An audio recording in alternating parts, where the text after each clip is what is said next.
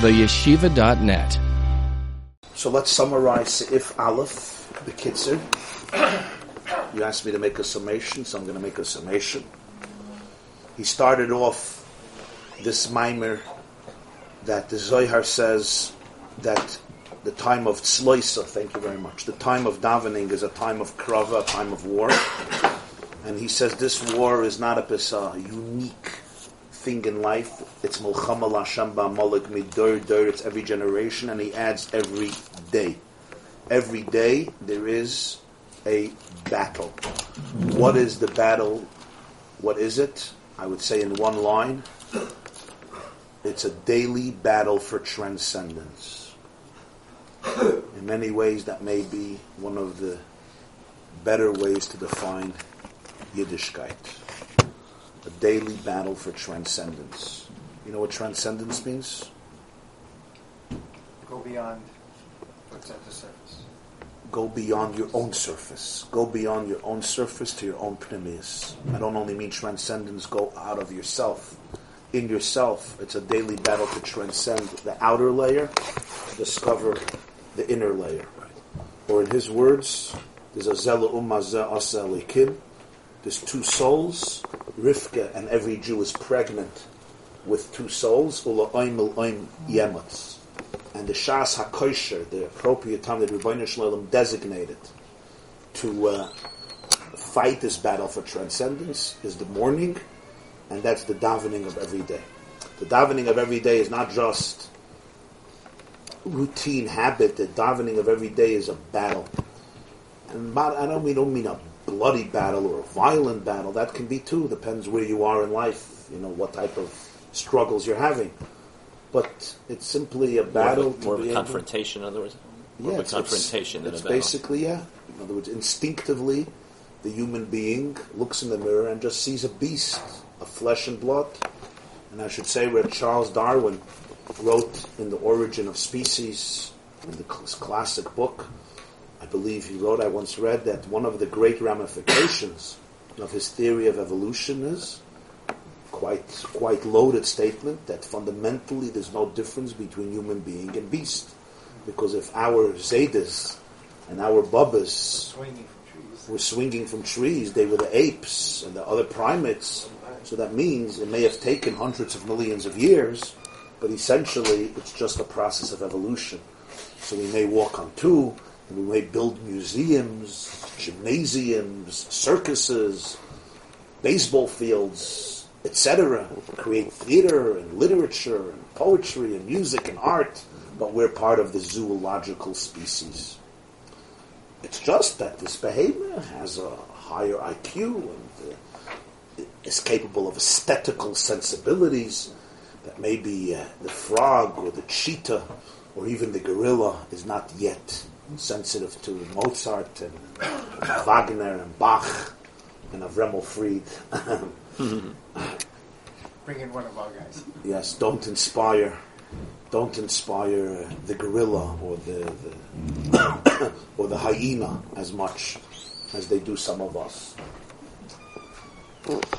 So, if this is the case, the human being essentially is only a behemoth, just a sophisticated one, a developed one. of course, the yisoid of Yiddishkeit is kibitzelam elakim asa es adam, and in the case of uh, our discussion here, the nefesh is called nefesh elokis. So davening is a time to be able to uncover, to excavate, to excavate, I would say, your own depth. Yeah, and he discussed the first three hours of Krishma, the Reuven Shimon Levi, Zman Tefillah is another hour, is the Bchin of Yehuda.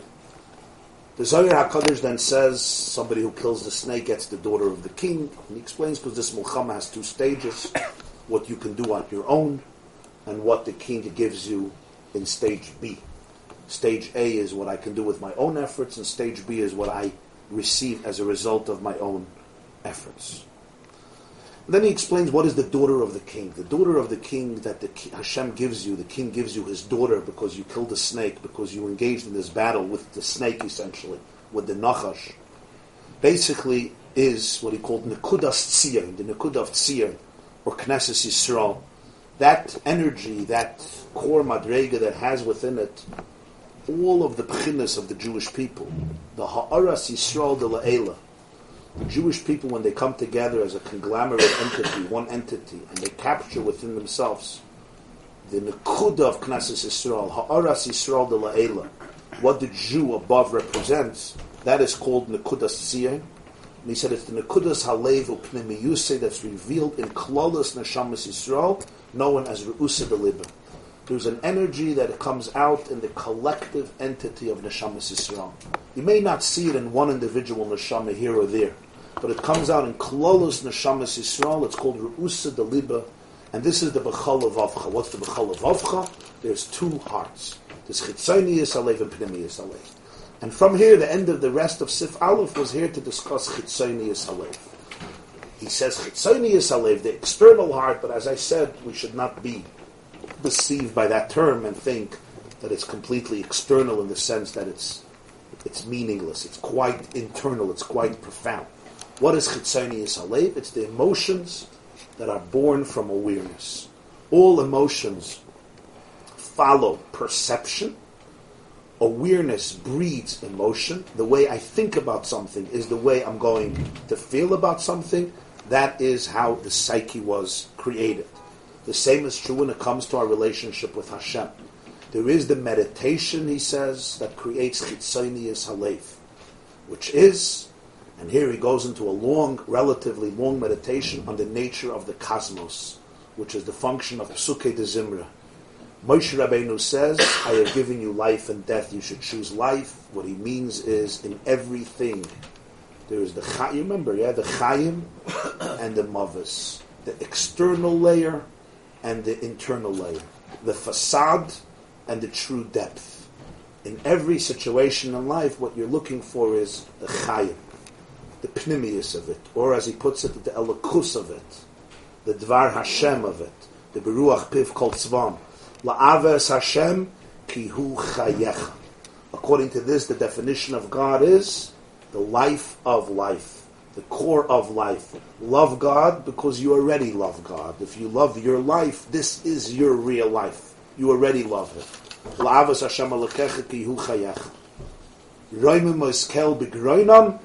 When you have this meditation, then you have the cheref pifiyos biyada lasas nakama vagoyim techechos balo umim lesser malchayim bezikim. As a result of davening, which is roimim oskel begroinam, you have the sword in order to be mavatal, the maisim, the deburim, and the machshavas that come from Amalek, that's becharbi or v'kashti, which Yaakov Avinu speaks about, which really means davening, but sloisi or.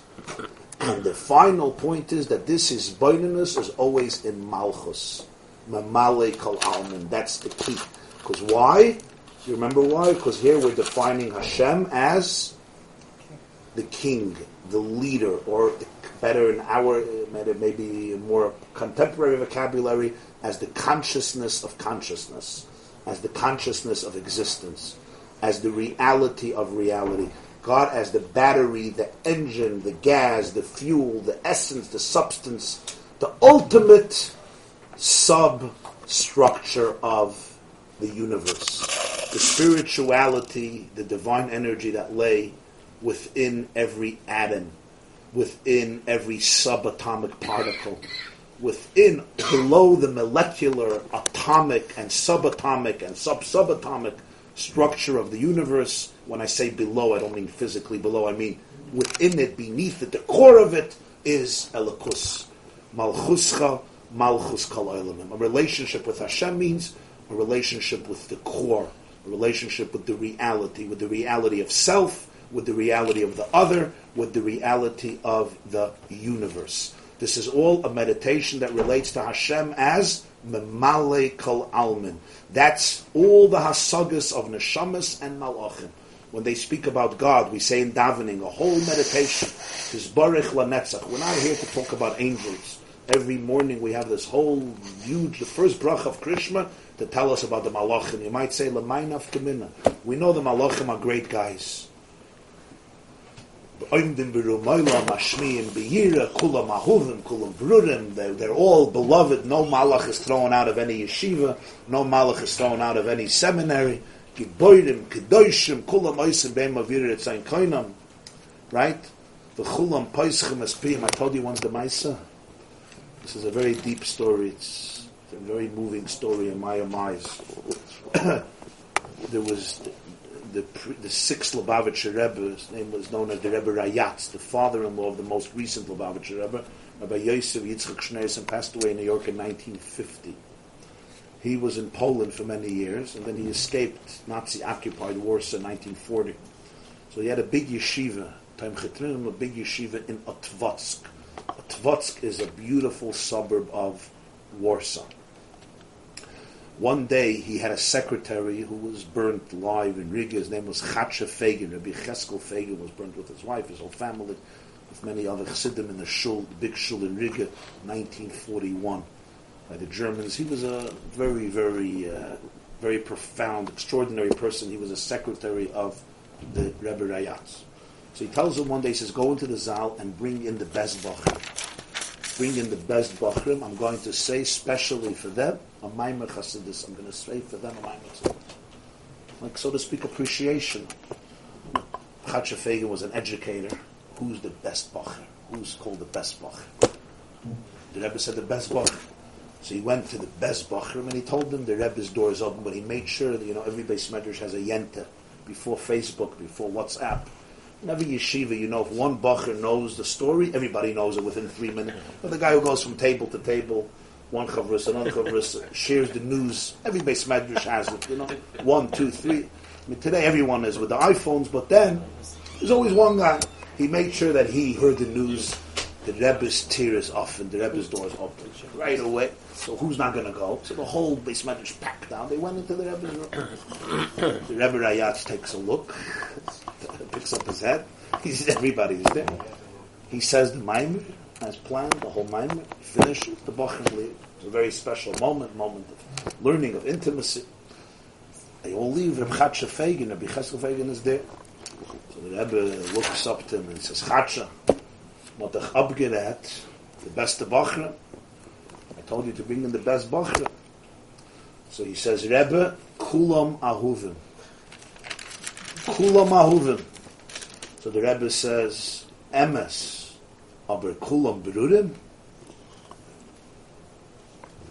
So he says, ich weiß nicht, aber kulam gebäudim. He says, emes, aber kulam gedoshim. Says, ich weiß nicht, aber kulam oisim be'emel biru ritzain kaina. And he thanked him. Thanked him. In other words, he said, I said, bring in the best. He says, everybody is beloved. So the Rebbe says, that's true. But are they all refined? He says, I don't know, but they're all fighting. He says, true, but are they all holy? He says, I don't know. But everybody, one way or another, is trying to do God's will. He thanked them. He thanked them. That's a mechanech. That's a mechanech. The Herst, why are we saying this of the malachim, about the malachim? Because this applies to every person. This is the hasag of the malachim. Kulam uh, meshabchim, mefarim, maritzim, magdishim, amlichim, eshem hakel. Eshem hakel means only the name. The diuk here is only the name. Name represents projection, reputation, reflection. Your name is never you. Ask any one of the tragic realities of the world is the story of celebrities. The contrast between the name and the person. The contrast between the name and the person is always very, very sad. As a great celebrity once told me why he got divorced. He gave a concert, 50,000 people would lick up his saliva. He comes home, and what do you think the first words his Jewish wife tells him? What do you think the first words are? Huh? Take out the garbage. Take out the garbage. 50,000 people just were doing koirim or mishtachavim or moidim. I was God in the concert hall. Right? So people who weren't zoicha to get that exalted feeling remain normal. So when the wife says, take out the garbage, you're like, okay. With simcha v'tuv levav, how was it I get the schus from the Rebbeinu Shalom to be able to take out the garbage for you? I don't know how I got the schus. I davened the Shabbos by Rabbi Rudinsky. So he told a Maisa that uh, there was a, ba- a koilim the man in Telz, in Cleveland, in Telz, and he took his learning very seriously. And one day he decided that he's a real Talmud Chacham. So when his wife told him to take out the garbage, he said he would love to, but not kavod HaTorah. He can't take out the garbage because kavod HaTorah. Rabbi Rudinsky said it with uh, with all the geschmack that comes with kavod HaTorah. So what did she do? She called Reb Mottel Gifter. Reb Mottel Gifter from Tel, she called him up and she says, Reb Mordechai Gifter. Reb Mordechai Gifter, yeah, Rabbi Rav Gifter. So she calls Rav Gifter and she says, he was the Rosh Hashiva of Telz, one of the Rosh Hashivas of Telz, and she tells him the Maisa. So Radinsky said that the next morning, 8 o'clock in the morning, there was a knock on the door. The young man opens the door and he sees Rav Gifter. Shiva, why are you here? He says, I heard that mitzat kavod you can't take out the garbage. And I know that your wife is, you know, the seventh month or eighth month. So therefore, I came to take out the garbage. It's fine. You don't have to take out the garbage. I came to take out the garbage. Okay. I was actually just, I guess, for ac- accuracy, he said he heard the story. I was in Telz not long ago. I spoke at a dinner over there in Telz. So I asked the Alta Tells about the story. so they said that it's more of a story than um, than a reality, but it's a story. So I guess the message of the story is is what's important here. Just uh, I like, for the sake of accuracy, it's good to mention. That's what the Alta tells you over there. Told me they know the story, but it's more of a story. I'll call upon him. How did we get into this? Oh, shame. Projection. Shame, shame, yeah. Now, Kivayachol, so something that's in a tragic situation. Here it's not a tragedy, it's just God's name is not God. It's God's name. It's Hashem's reputation, in other words, the way he's experienced as the cosmic essence, the cosmic energy. That's chitzonius, that's the hisboinenus of Malchus that creates an emotion. And that's why he says, you say, Baruch Shem Kvoid Malchus Eloilam Vod V'Yahavta. From the shame, uh, excuse me, comes the V'Yahavta. Is that all the malachim are able to be masik? Yes, that's it. So that's it's not And they the- choose to be masik only that. yeah, aspect, no, that's what they could. Because basically they're being masig what they experience. What they and what, and they're really masig it, and they melt away in ecstasy, as we describe in Birchas Krishma. We describe kolamayim dim b'remoyla, mashmiim b'yira, divrelikim chayim, right? Poischim espiyim, b'kedusha, b'torah, b'shida, v'zim, v'orchim, b'shapchim, etc. Mefarim, aritzim, amdishim, amlichim, all as shemake. Then you have mekab malem el malchus shemayim, noisim rishuz elazel, lahaktish liyotzon. It's all the b'china of shame hakel. Baruch Kvod Hashem Im Kaim. The next bracha is Avas Olam Haftana. We'll see the next bracha. But this is all Hasagas HaMalachim, which is also Hasagas HaNeshamas. He says this is what a nefesh who understands God could be davukin, and his words is V'shamu de etvekus ha-nefesh u'mizbeinenes b'sharsha belakim chayim b'chinas malchusi yizbarach. This level is where the nefesh ha-maskelis, the soul that meditates, could become davuk in her source, belakim chayim. Her shirish is elakim chayim. When you find your shirish, you find elakim chayim. Your shirish. Base. Ach lev. Now you have pnimiyas alev. Pnimiyas alev is not chitzonius alev, which means the heart that's born from the mind, the emotion that's born from awareness. Pnimiyas alev is called ru'usa de libe. Ru'usa de libe means the pining of the heart. Ru'usa, as I told you, is the Aramaic word for ratzon, yearning, pining. The talumai slave, the secret heart. Asher lamaila maila min hatam v'das. This is lamaila maila, meaning it transcends completely tam reason, das perception, which is comprehended and understood with the ability of the soul to wrap its brain around godliness. In other words, there is what the neshama and malach could be masik. What could I be masik? We can only understand things that are in our realm. That is why we understand other people based on who we are. It's hard for people to understand other people based on who they are. How could I? I compare you to me. I have no other way of dealing with reality. That's why it's so easy to judge. I compare you to me, and I'm like, me? I would never do this. This guy's insane. It's very hard for a person to strip, to take themselves out from their own koyach and put yourself into other shoes. But that's even somebody else that you could understand through avodah. Here, a neshama is capable of being masik, surrounded with doctors. We're all healthy. We have physicians, we have psychologists, Baruch Hashem. Okay? So, this is the musik that the nefesh is capable of understanding that which a nefesh could be masik, could be maskil. I could only be masik things that somehow relate to my realm in one way or another. This is lamaila minatam v'das. So if it's lamaila minatam v'das, what do you want from the neshama? How does it have access to it? So he says, Vihi b'chines elikus shebenefesh hamizgala b'chines yichidah sheba. This is the elikus in the nefesh. There's a godliness in the soul that is expressed in the yichida of the soul. The term yichida, we say in the Hoshainus on the third day of Sukkot, there's an expression there about the Jewish people. Goyle v'soyre damsel l'samar toyenes ulach yichida liyachdach. Yichida from the word yachid, singular. The bchina of yichida of the soul is the elikus in the soul. L'ishtabich nafshal chekaviyah mamash v'bchinas bittel. This is expressed that the soul's nefesh, hishtapchus ha-nefesh. Hishtapchus ha-nefesh means the soul pours out to the bosom of its father, mamish, el chekaviyah mamish. What's the mamish? Not the name of the father the bosom of the father, into the pneumius of the father.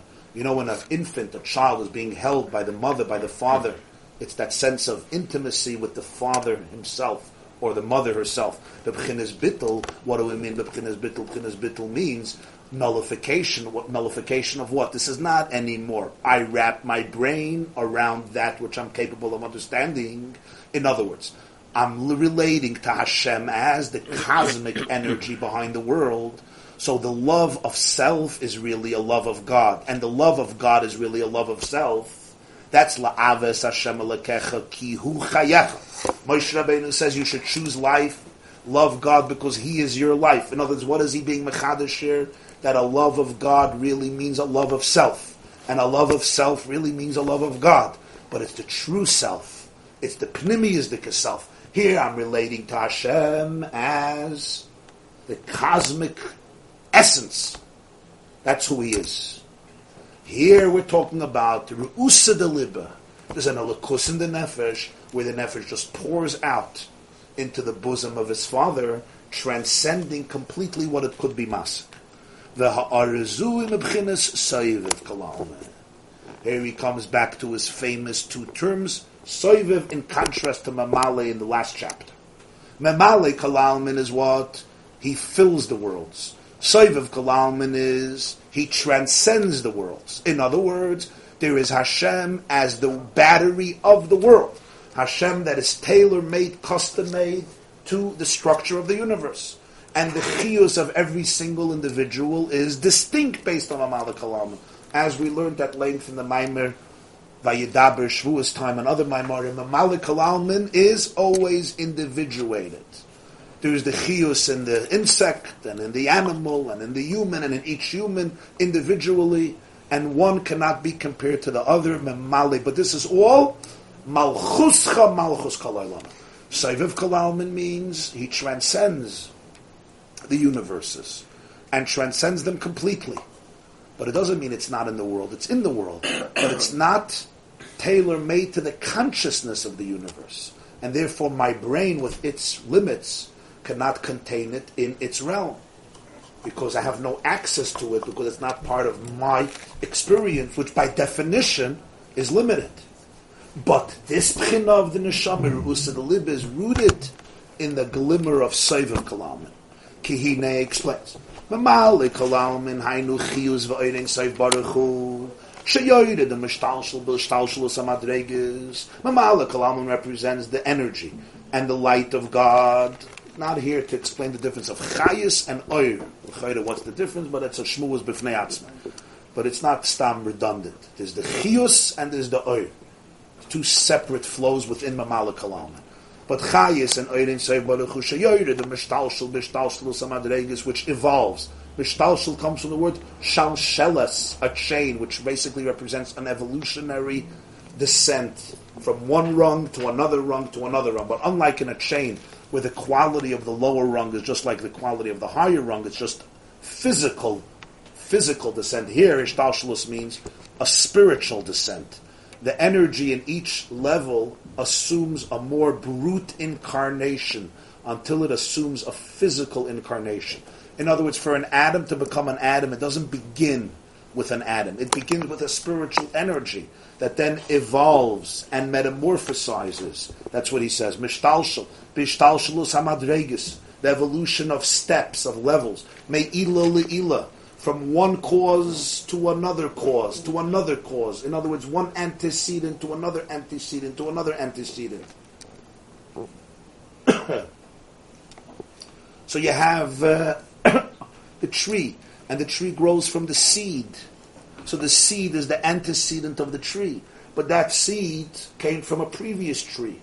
And that seed produces a tree. And then that tree becomes an ilah for wood. And that wood becomes an ilah for a bookcase or for a table. So it all evolved, but it all began with that seed. So that's what he says, Me'ila le'ila ha'ara. You have a ray, and then you have a ray of a ray, and a ray of a ray of a ray. Chuli. That's all memale kalal. V'soiviv kalal min hainu shahu levadi is baruch k'may shekoidim k'may koidim shenivra Soiviv represents Hashem who is as he was before creation. What was Hashem before creation? Ve'enoi begeder almin klal. It's that nekuda of Hashem which is not in the realm of Oilamus. V'loi chinas klal. The process of evolution is not applicable there. K'may the pasuk says it's a shemayim v'sa'aretz ani moleh. Yirmiyah Hanavi says, I fill heaven and earth. So he teaches Shashamayim ve'eretz shava. Here, heaven and earth are identical. I'm and what does he mean here, Shemayim It's not only physical. And Olam Haza, Olam Haba and Olam Haza. How could you say they're identical? In Shemayim there's a perception of Ruchnius, here there's no perception. The answer is the difference is in Mamalik alone. In Soiviv, Soiviv is in Eretz just like in Shemayim. Because it's not that you're a Keli for it. If you're a Keli for it, you can't compare the Keli of Eretz to the Keli of Shemayim. I can't compare what my brain is capable of experiencing to what my pinky is capable of experiencing. That's only mitzad the nekuda of chiyus that is custom made to gabe the geder abriya. But mitzad soiviv, Shemayim and Eretz are both blocking and therefore both not blocking. Shemayim is the same stira is the uh, Shemayim conceals Soiviv as much as Eretz conceals Soiviv. It's completely infinite. And therefore both don't conceal. Shemayim varet ani molesh, Shemayim varet shavo kamayim, we say in Yishtabach. Chalad malkeinu akel hamelech hagadol v'hakodesh b'shamayim uva He says when you're dealing with Kadosh, it's heaven and earth identical. Shemuvdol b'shamayim imal kamayim loretz mitochas shegam haruchnius k'may gashmius yechoshev lefon of Yisbarach. Spirituality is not a way to define God as much as physicality is not a way to define God. So when you say God is spiritual, it's like saying God is physical. We like the word spiritual because it's less tangible. Ice cream is physical. Money is physical. Yeah? The body is physical food is physical, this cup of tea is physical. God must be spiritual, metaphysical, ruach, spirit, energy. He says that's all we're defining it as energy. And when you talk about real alakus, ruchnius is mamish like ashmis. Why? Because ruchnius is also a definition. Ruchnius is also a certain way of defining reality. It's already an energy. Okay, it's not matter, it's energy. One of Einstein's chidushim in physics was that matter and energy are b'shava, interchangeable. He wasn't talking about energy uh, that we're talking about here, but the concept that matter and energy are interchangeable. So Ruchnius is Kamoi Gashmius Echashav Lefanav Yisbarach. It's also a form of Gashmius. Ruchnius is Kamoi Gashmius. To say that he's spiritual is just like saying that he's physical. In other words, he's infinitely removed from spirituality as much as he is from physicality. Which breeds one of the big yisaidis of Teres Habal Shem Tov, that to God's essence you don't connect to, through Ruchnius more than through Gashmius. Because Ruchnius is infinitely removed from Hashem as much as Gashmius. One of the big yisaidis chidushim of Teres Shem And if you are connecting to him because he said you could connect to him, it could also be through Gashmias. This doesn't mean Ruchnis is not higher than Gashmias. It is. Mitzad Mamala. It's more sensitive. It's more subtle. Mitzad Mamali, there's a big difference. Shemayim is not Eretz. But then there's Hakadosh over there, Shemayim and Eretz Abashava. Ani Malay, I fill both of them. V'lachein ha-malachim moimrim, that's why we blow back to the malachim. What's their statement? They say, Aye mekoim kvoidai. Where is he? V'oimrim, the answer is, Malay chalaretz kvoidai. In the earth as well. V'hine the pasuk says, Koichavim v'chol tzva hashamayim, asher cholak chuli. Hashem tells the Torah, we have in Sefer Dvarim. Hashem says, don't worship the stars and all the legions of heaven. Hashem oisam amim. So he says. One of the fascinating things in Chumash, especially Sefer Dvarim, is the obsession with Avodah Zarah. Non-stop with Avodah Zarah. One of the explanations, among others, is that Avodah Zarah is not just the physical star that they used to worship, but they represent something. Koichavim heim amazolos shemakablim me'ayin sar. Koichavim represents all of the planets and all of the astrological signs that receive energy from the 70 sarim. 70 sarim are basically the 70 spiritual governing angels of the nations. Each nation has its sar. They receive chayis from the shmorei ha'yifanim, meaning the haven, the the the residue, like the shmarim is what stays at the bottom of the wine. What is it called? The sediments. The sediments. The sediments. The sediments of the ifanim, which are the lowest level of malach. Till they receive from the spirit of Hashem's malshu b'derech b'seder ishtal shalus u'madrega l'madrega. This is all b'derech ishtal shalus. So you have the Kechavim, you have the Mazolas, you have the Ayin Sorim, you have deeper, you have the Ifanim, you have Shmarifim, you have the Ifanim, you have the Chayas HaKodesh, you have the Srofim. It's all the evolutionary process. V'hinei Amr Razal, but the Gemara says in Shabbos, Ein Mazel Yisrael. There's no Mazel. Ukadiksiv, it says in, its, in its Hazinu, Ki Chelek Hashem Amoy. Or in Yisroi, V'atem Tiyu Li Mamlechas Kayanim. Or V'atem Tiyu Li La. Meaning, what's Ein Mazel Yisrael? Sheimekablim b'chinas kadosh muvdil she'einoi begeder ayishtal shalos b'chinas soiv of kalam.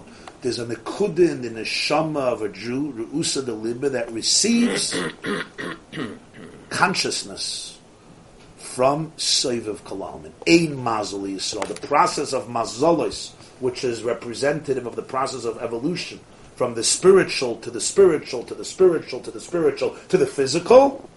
There's an akudin Yisrael not all of Yisrael. Yisrael also has a neshama and a seichel. Which is a mazel, it's chelek Hashem ameva'atem tiyuli. Over there, you relate straight to Seva. Visham hu shoydish nekudas pnimiyas alef. That's where the nekuda of a Jewish heart comes from. Not chitzonius halev. Chitzonius halev is also very Jewish. Chitzonius halev is on fire to God. But that comes from meditation, from awareness, from wisdom, from perception, deep perception. This first perception of Pedek Aleph is not external. This is very deep. This is the spiritual scientist, physicist, master of the cosmos, who can look in the world and see the presence of God everywhere. That's Chitzonius. This is Bina versus Chachma here. Not at the moment. not at the moment. Nekudas pnimiyas alev of the Jew, the nekuda of the heart, what he called Tzion, the daughter of the king, Reusa the Liba. This is this shayrish is from where Soiviv is expressed in the neshama. It's called Yechidish of a nefesh. Liyas ha'ava Hashem l'mayla b'bchinas tam v'das b'bchinas re'usa delib. That the ava, there's also an ava, but this is a different ava. This is an ava that transcends reason and transcends perception. It's not I love you because I love me, and the you and the me are really one. That's an aval pitam v'das.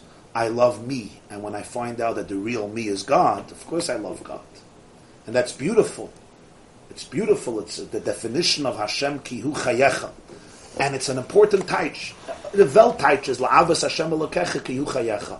Love God because He is your life. In other words, He gives you life. Baltain says, no, not He gives you life. La'avas Hashem elokecha ki hu chayecha. So the av is there already when you realize that that's really chayecha, but that's still chitzonius halev. Then there's the pnimius halev, of mili bashamayim, ve'imcha loy chafatzti ba'aretz kol sheri levavi. This is what David HaMelech describes in Ayin Gimel Tehillim. Who do I have in heaven? And with you I desire nothing on earth. In other words, he's rejecting even heaven. Mili bashama. What are you rejecting heaven for? I don't want the malet. He wants sevim. There's one issue here. And that the issue here is that l'cha'ira this remains very deeply concealed and inaccessible, completely concealed, even though it's always present.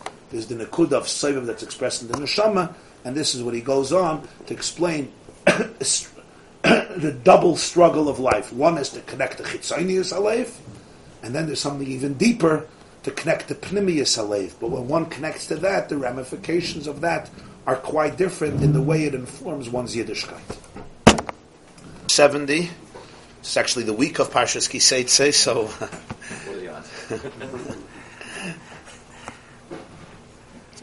Mitzvah's essay Shahazman Grama has a special uh, feel.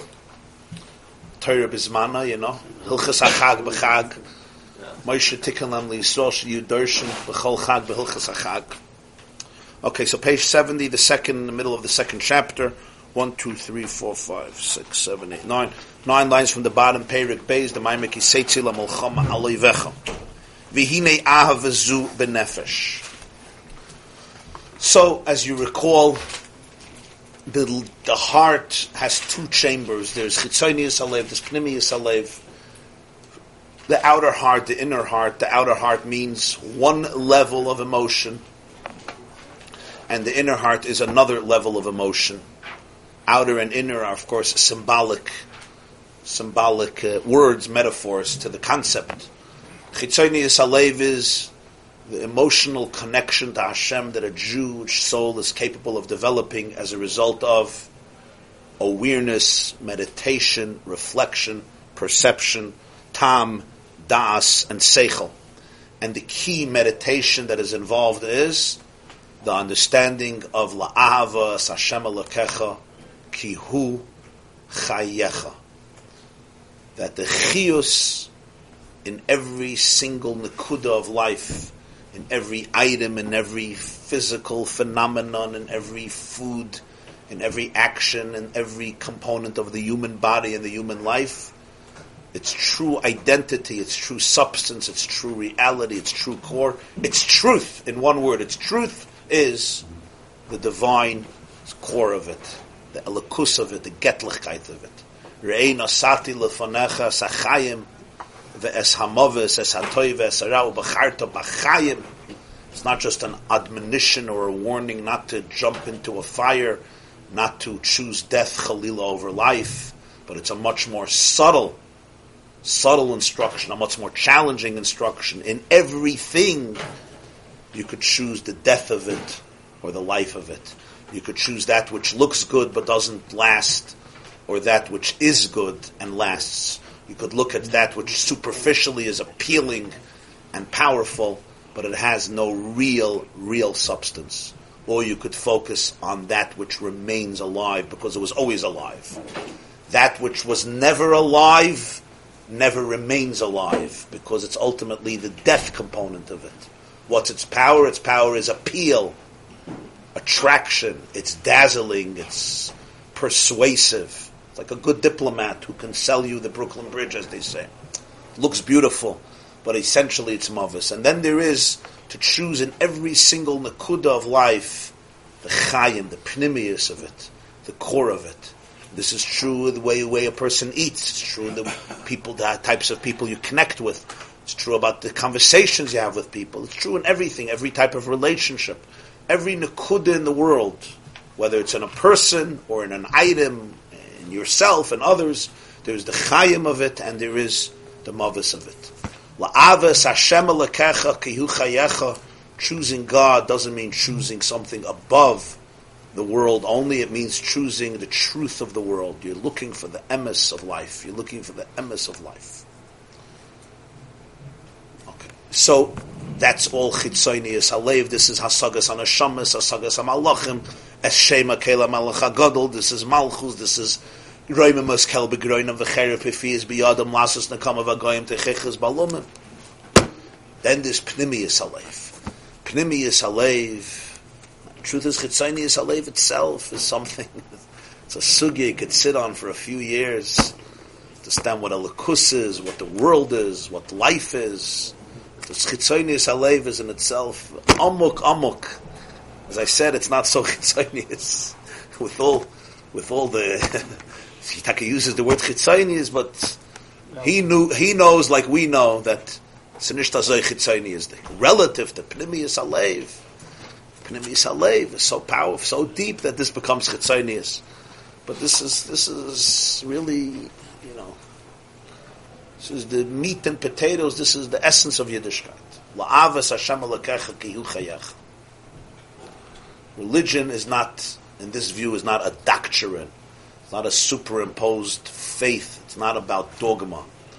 It's about sucking the marrow out of life. That's the first definition of Judaism. The first, to suck the marrow out of life. Ubacharta b'chayim, to take the chayim in every nakuda, in every nakuda, to take the chayim out of it. We're talking about noticing the godliness in ice cream. I mean, is that what we're talking about? No, I mean, it's a serious matter. In a serious way, you know, we define. If I, if I enjoy, I do have to say, I do have. You I don't know if it's talking about seeing the godliness in ice cream. I do have to say that if you are really focusing on this, then some foods may have to go to the garbage. you know what I mean? Because they really have very little, little, little things that are going to last. Shalom. Shalom, yeah, shalom. Marrow. Shalom is life. I'm not sure there's life without shalom. I'm not sure people that don't eat shalom, how they alive, it's a shayla. I don't even know they exist. You, you think it's reasonable if you're trying to be Makari for somebody to encourage them to start with this Nikuda? Because there's not a lot here about you know, mitzvahs, really. It's really about a, a spiritual outlet. Is it reasonable to try to get somebody to start with this mahalach if you're trying to be Makari for somebody? I think not only it's re- he's asking if it's reasonable. You want to be makar of somebody to Yiddishkeit to start with this mahalach. I don't think it's only reasonable. I think it's, I think it's it's vital. It's crucial. I think it's transformative. And I should say, not only for people you want to be makar of to Yiddishkeit, but also people who have been religious for many many years. I think it's vital. It's crucial because it's. Uh, it's really it's it's a change of paradigm of how we usually see religion and God and Judaism. You know, which is basically there's a constitution that's trying to govern and limit your life. Anybody's definition of religion is it limits your life. So some people will say, "Yeah, I love it. I love the limits to my life." But here's the exact opposite part. Ubacharta b'chaya means actually it's trying to make you live, live, but live in, in a deep way, live in an authentic way live with the full depth of reality. Live with the full depth of reality. In other words, it's a search for a sophisticated way of life, not for a. Uh, Marx said religion is opium for the masses. The idea of opium is people are weak, people are stupid, people need uh, support, people need faith to make them feel better about their miserable lives. So you talk about Olam Haba, you talk about God, you talk about religion, it gives people hope. Fake hope, of course, according to that perspective. But that's what a drug is. So there's different types of drugs. Some are psychedelic. And the most successful and richest drug in the world is called religion. and it lasts very well because so many are invested in maintaining the drug, and it's legal. It's legal. Separation of church and state. Huh? Why is that not true? I cannot tell you that it's not true. You know that I'm not going to tell you that it's not true. You have to reach your own conclusion about that. What I'm explaining is that in the Likkutei Torah here, you see that he has a very different definition of it. It's not out of weakness or because people need a crutch to hold on to because they don't want to walk on their own two feet. They don't want to take responsibility for their life. So they blame everything on God and everything is the next world, the next world, the next world. So this world you could, you know, just be miserable and celebrate it because in the next world you're going to be wonderful. But for him, I think, the whole idea of Yiddishkeit was mamish maybe to the opposite, coming precisely from strength, coming precisely from confidence, coming precisely from the courage to look at the world and not just stop short and say what is superficially appealing or intuitive is the end of reality, but actually opening oneself up to the mystery, to the infinite mystery of reality. And the first mystery of reality is that there is so much depth here. And that depth has to do with having the ability to see the fact that nothing that exists is just what it is. Nothing that exists is just the physical brute matter that we make it out to be. And let's face it, I mean, anyone who's even familiar a little bit with the world of science and physics, I'm talking not even profound scientists, but people who even, you know, taste a little bit from the Eitz Hadas, know that for many years, for many generations, there was a tyranny known as the tyranny of materialism. Materialism meant this world is a Gashmiistic world. Today, no sophisticated scientist will dare to say the universe is a physical universe.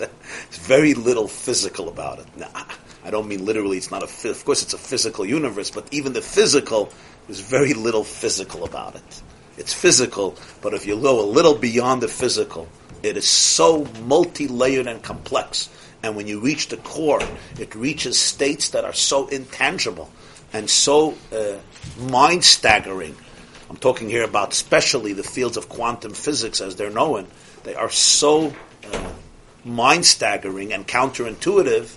Stephen Hawking said once, I read an interview with him, he said, When you talk to me about quantum mechanics, I open up my drawer to take out my gun. Words, I'm not dealing with it because it's too. It's uh, you know they for the last few years they figured out that subatomic particles are moving clockwise and counterclockwise simultaneously.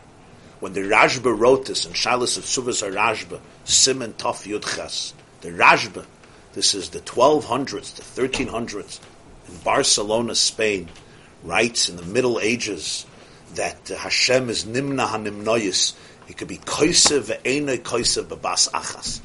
Writing and not writing. Writing roiche ve'enoi roiche bebas achas. The clock could go this way and that way.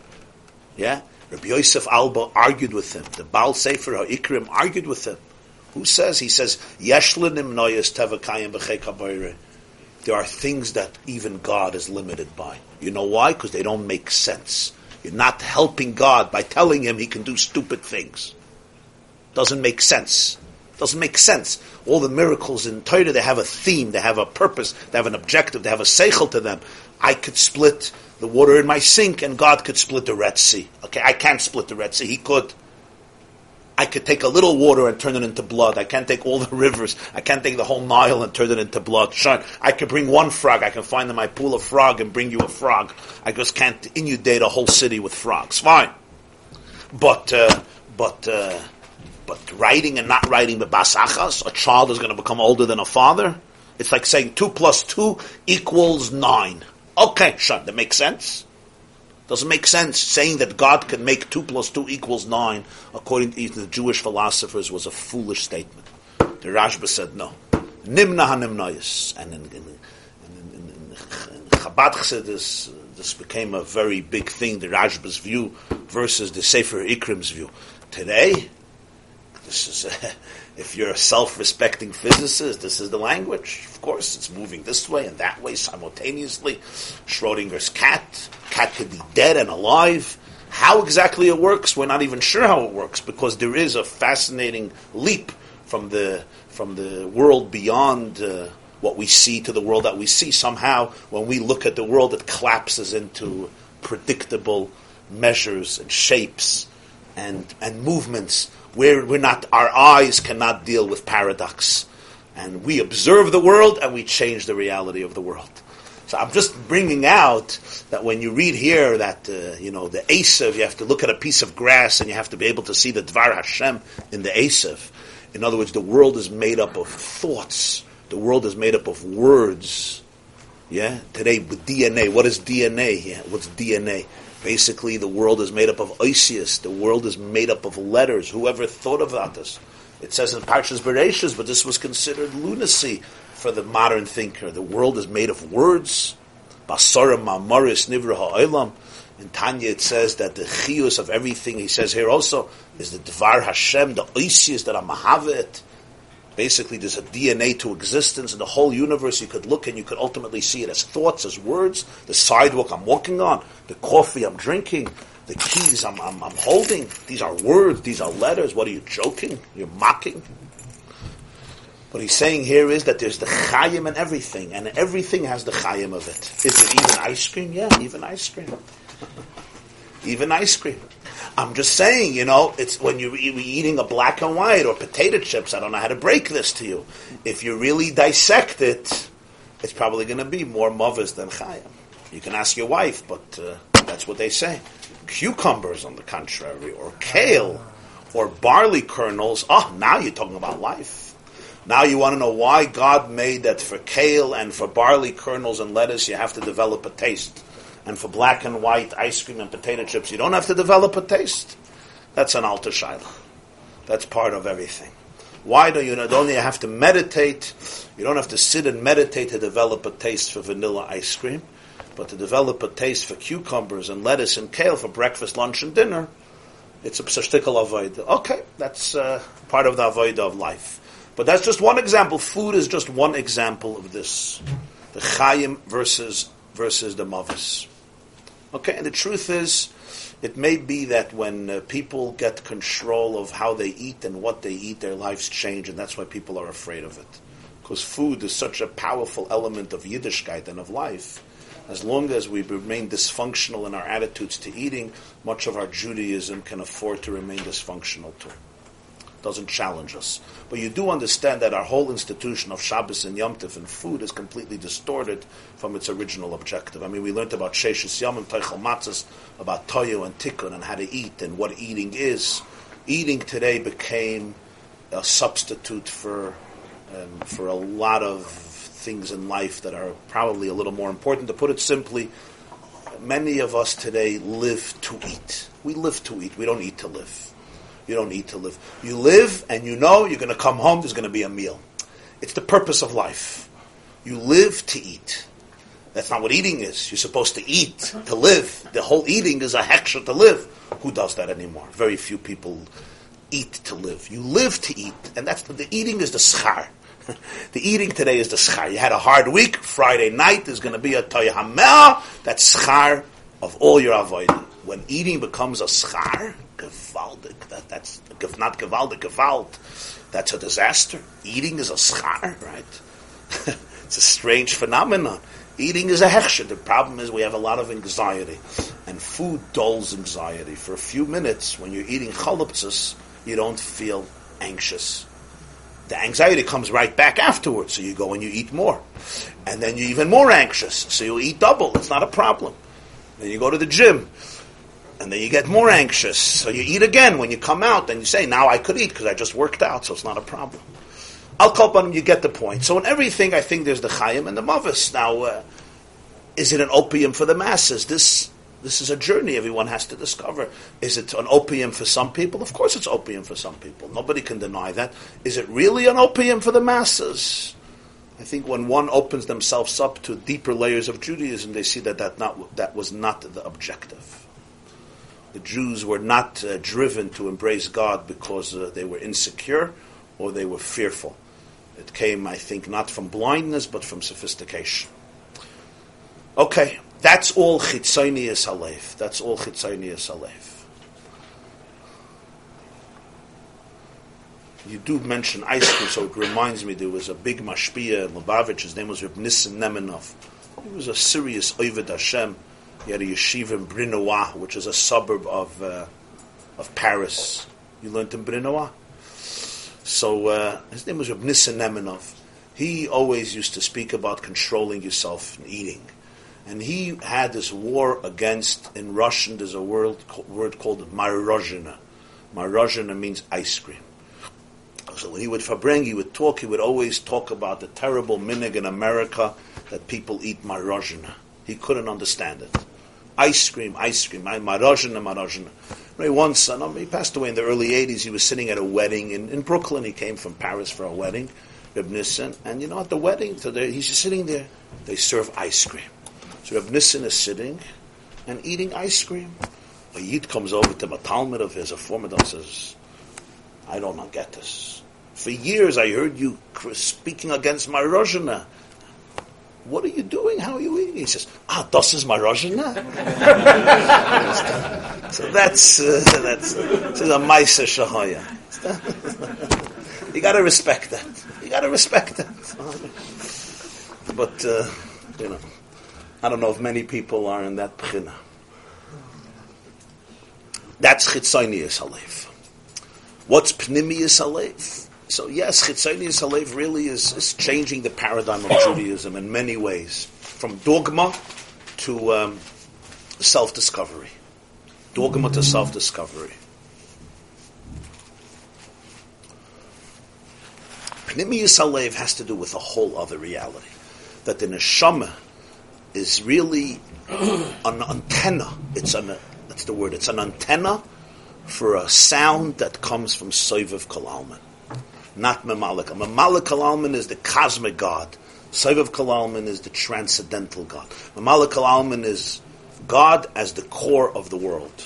Now that's big stuff. That's big. That's God as the Chayim of the world, as the truth of an atom, the truth of a particle, the truth of a cell, right? The truth of a gene, the truth of a genome, the truth of every nakuda, truth of a tissue, of a bone, of a sinew, any nakuda, the truth of a piece of food, like he said, the truth of a blade of grass, the truth of an asaf. But that's not the sum total of what God is. This is where uh, a different note completely, but just it's good to mention there was a Jew's name was Baruch Spinoza. Spinoza and he developed, he, lived in the 17th century in Amsterdam. If you go visit Amsterdam and you go to the shul, you'll still see on the wall the Cherem, the original Cherem against Baruch Spinoza, or Spinoza. Uh, he was when, you know, Cheromim in Jewish history have a double-edged sword because they demonize somebody, but they also make him world famous. You know, the best thing you can, if you're publishing a book, the best thing you can ask for is a ban on the book because uh, maybe not sold in the regular bookstores around here. I don't know, uh, Tuvia maybe, you know, but uh, but I don't know the other stores. He's anti-establishment a little, but uh, but uh, other stores they may not sell it, but everybody else will buy it. Everybody else will buy it. So. Uh, so Spinoza was put in Chedim, you know, how, how effective Chromim were in Jewish history, after, it's still a good debatable item, you know, Chramim, was that the best idea to put somebody in Chayrim? For one thing, you give him a lot of attention, maybe undeserving. Second of all, anybody who wants to feel like a revolutionary has to go there because that's anti-establishment. It's not always okay, but sorry. One of his big shittas is known as pantheism. Pantheism basically equates, very briefly and simply, very simply, equates God with nature. In other words, what is God? God is the sum total of nature. God is nature. When the Baal Shem Tov started to say words like Gott is Alts and Alts is Gott, or the words that you're seeing here, La'avas Hashem kihu chayecha, right? That God is not something different than the world, but the pnimius of the world, that is God. There were those who didn't have a chusha havchana, but some scholars who wanted to equate the two, they didn't understand that it was min hakotza la. Why? If you would stop with mamala kalal min mela, maybe, but there's also saiviv. In other words, you say there's no nature outside of God, but you don't say there's no God outside of nature. You heard what I said? You say there's no nature outside of God, but you don't say there's no God outside of nature. So that's Soif of Kalam. Even Mamala Kalaman is not Mamish. What he said, it's a whole different Bchina, but. I just want to m- mention that point. That's why the second Nakuda is that the Neshama is an antenna of something that's completely transcendent of the worlds. He says, Mitzad the Neshama, the Pnimius Halev of the Neshama, there's an Alakus in the Nefesh, which is revealed in Pchinas Yechida, and here it's a reflection not of Mamale but of Soiviv, which causes in the Neshama a Ru'usa de Liba, a Ratzin Halev, an Avas Halev that transcends Tam, Das, Seichel, Hasaga, it's what's called ru'usa de liba. Mili b'shamayim ve'imchalei chafatzti ba'aretz. It's not based on the reasoning and the perception of understanding God as the core of life. It's rather that the soul has in it a divine antenna that picks up and detects the reality of Hashem, of Soiv of Kalam, and that's completely beyond where Ruchnius is really like Gashmius. He's not even defined as Ruchnius more than Gashmius. In fact, Ruchnius and Gashmius are identical. Hakadosh b'shamayim ba'aretz es hashamayim ani mole ein mazel Yisrael. That's the ein mazel Yisrael.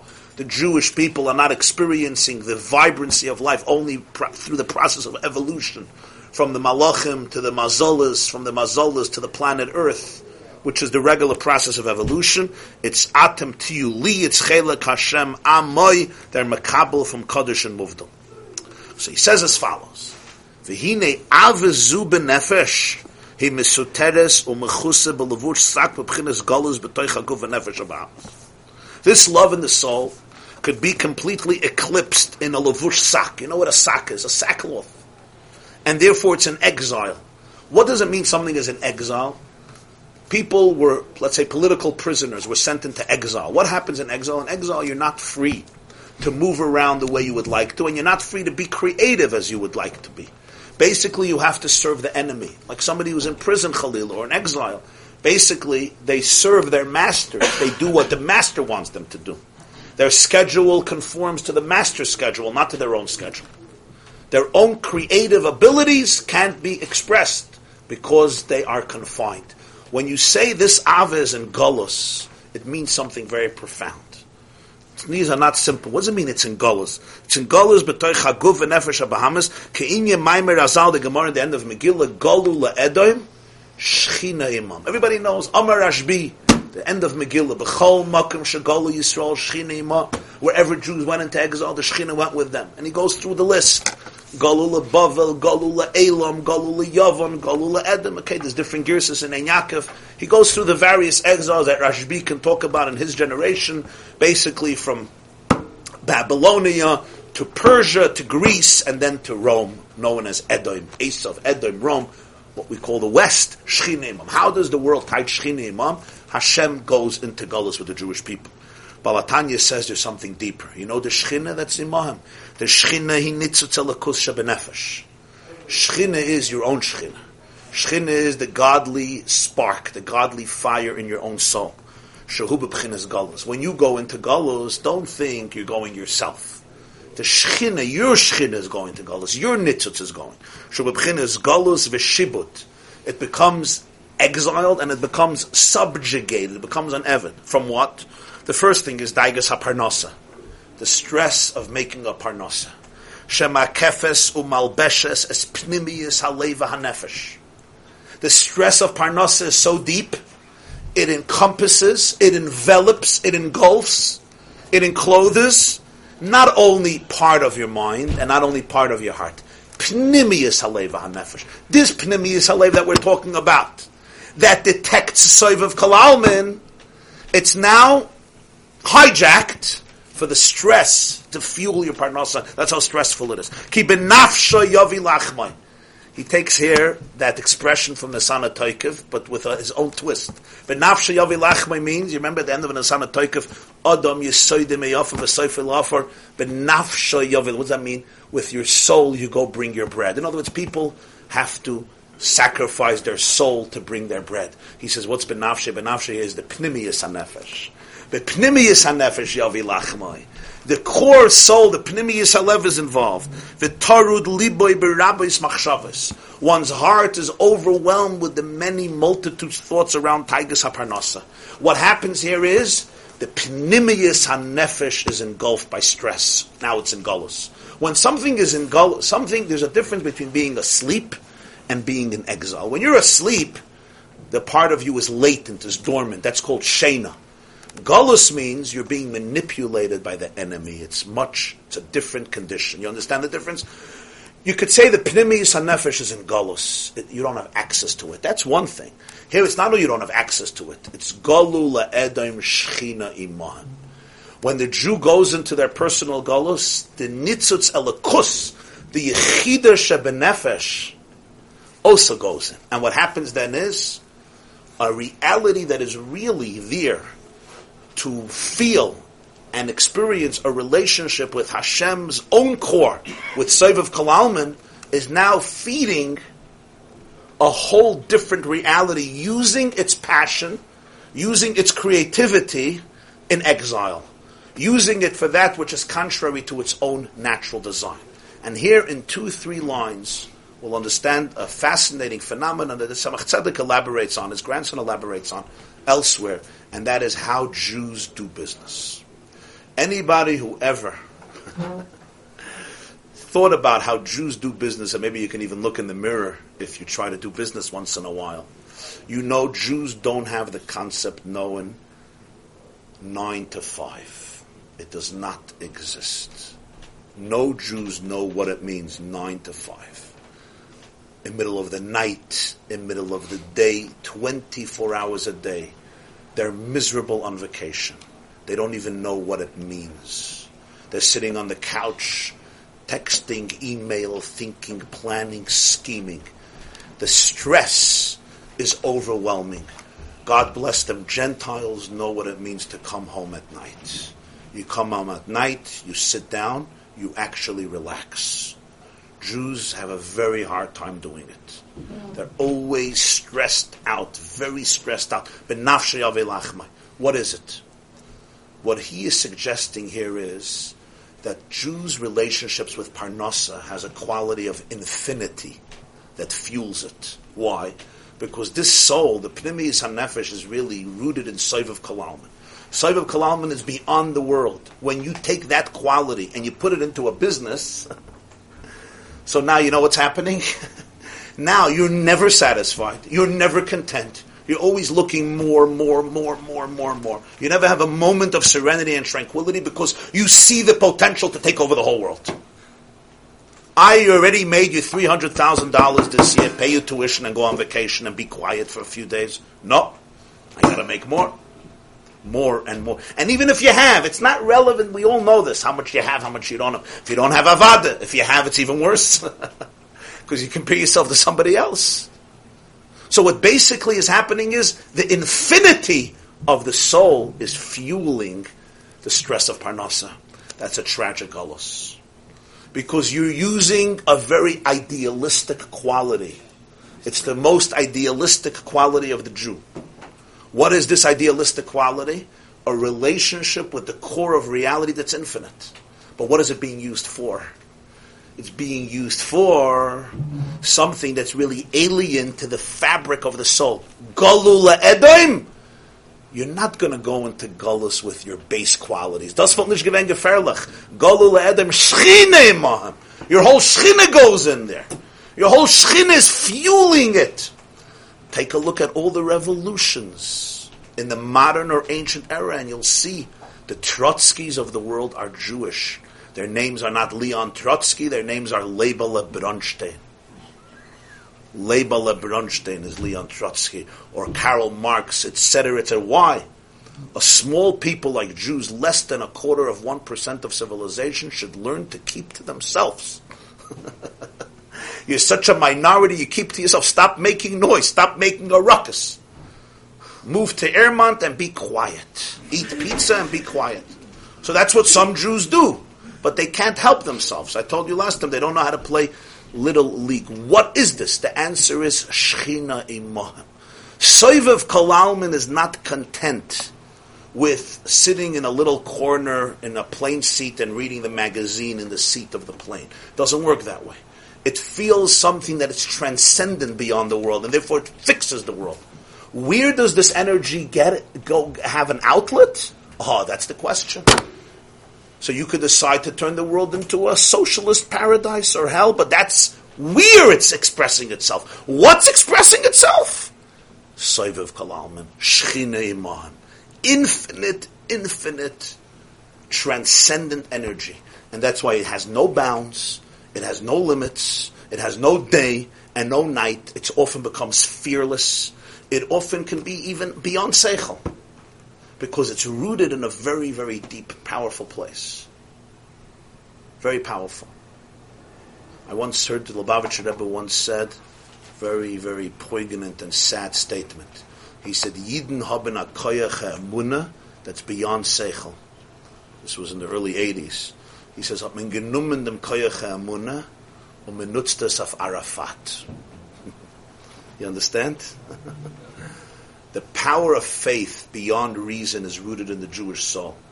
So he says some Jews they have a munah in Arafat, meaning it's not seichel.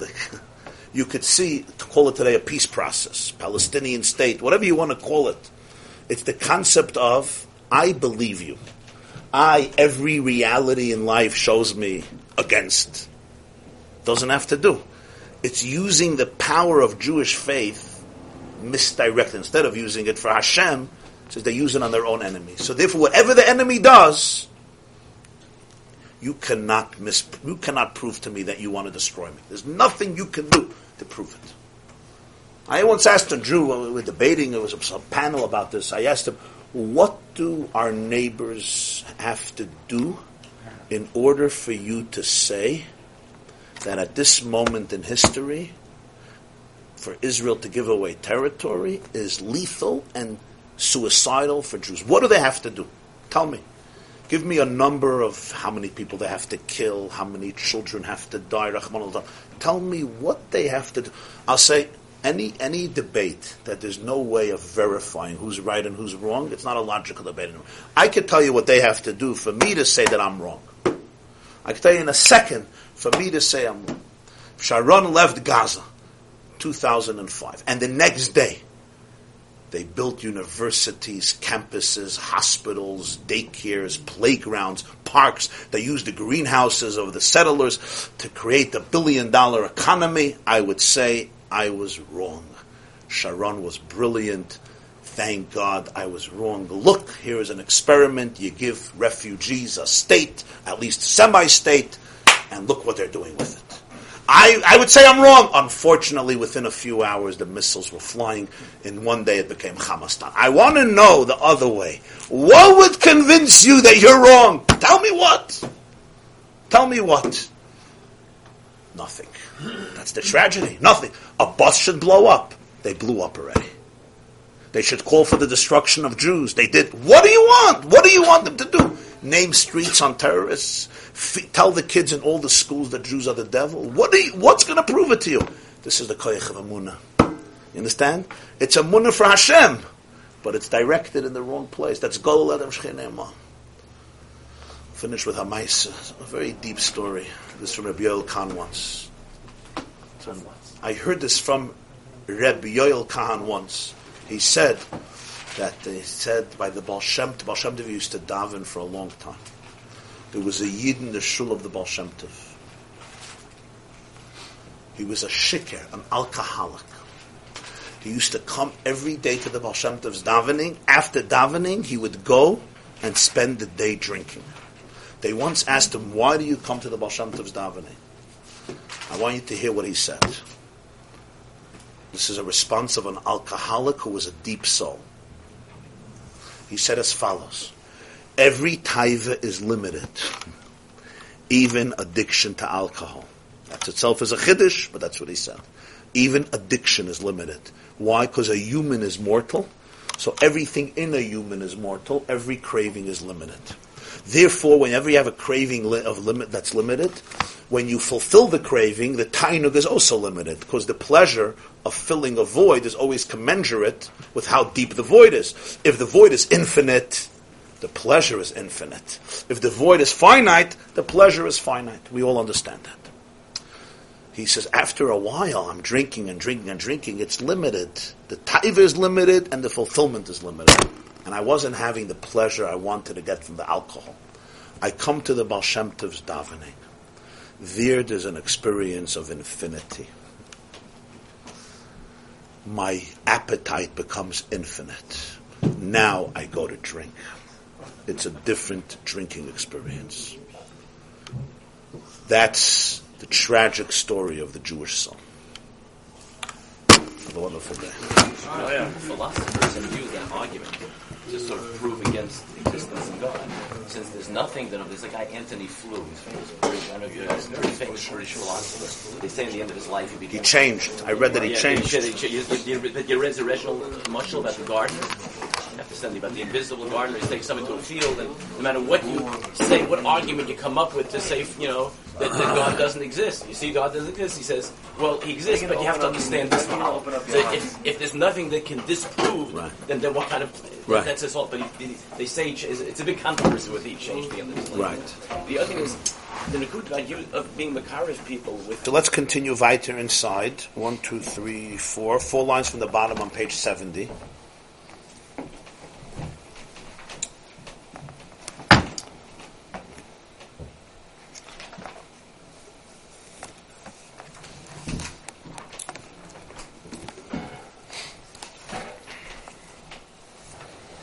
Ki benafsho yovi lachmoy v'torud. So the nakuda is that sometimes for a person to bring his bread, to be the breadwinner, he has to actually pay with his soul. The nafshayavilachmay. And which soul? The entire soul could become overwhelmed and uh, submerged, drowned in the teardus and the stresses of these of the of the parnasa. This is one example of galu la'edoim shchina imah. When the soul go, when the Jew goes into galus, the shchina, his own shchina, the nitzutz alakus, goes into galus, and the the activities that are done in galus are often done with the full power and intensity of that soul. There's a taich from the Balatanya on the Pasuk, it says in Tehillim, Mikfirim Yechidasi. David HaMelech asks in Chav Beis Tehillim, Mikfirim Yechidasi. Literally it means, save my Yechida, my, my singularity, my oneness from Kfirim. You know what Kfirim are, yeah? How do you translate? No, young lion. Young lions. Hakfirim Shoyagim La Toref Ulevakesh Me'el Achlam in Barchi Nafshi, right? Kuf Dalet. Kfirim. The Kfirim are the young lions crying for their prey. La Toref. We say in Barchi Nafshi. Mikfirim Yechidasi. Save my Yechida from Kfirim, from young lions. Pshat. The Balatanya teaches her. Mikfirim Yechidasi save my yechida from being involved in kfira. Because once the yechida is fueling the kfira, it has no limits. Once your atheism is being fueled by religious fervor, it knows no bounds. There was once a uh, professor, a Christian professor, he described Jews he once gave the definition of Jews as religious. He said the definition of a Jew is that he is a religious person. So somebody said to him, you know, most Jews are really not religious. Even some Jews who are religious are not so religious.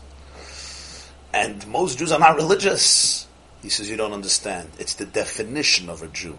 A Jew cannot be not religious because even a Jewish atheist, his atheism is practiced with religious fervor. So he's always religious. The question is, what's the nature of his religion, huh? Sometimes atheism becomes a religion. Yeah, global warming, whatever it is. pro-Palestinian, it bec- atheism, but it's not just neutral. It's done with the full intensity of a religion, and that's why it has a power of faith. And aseichel.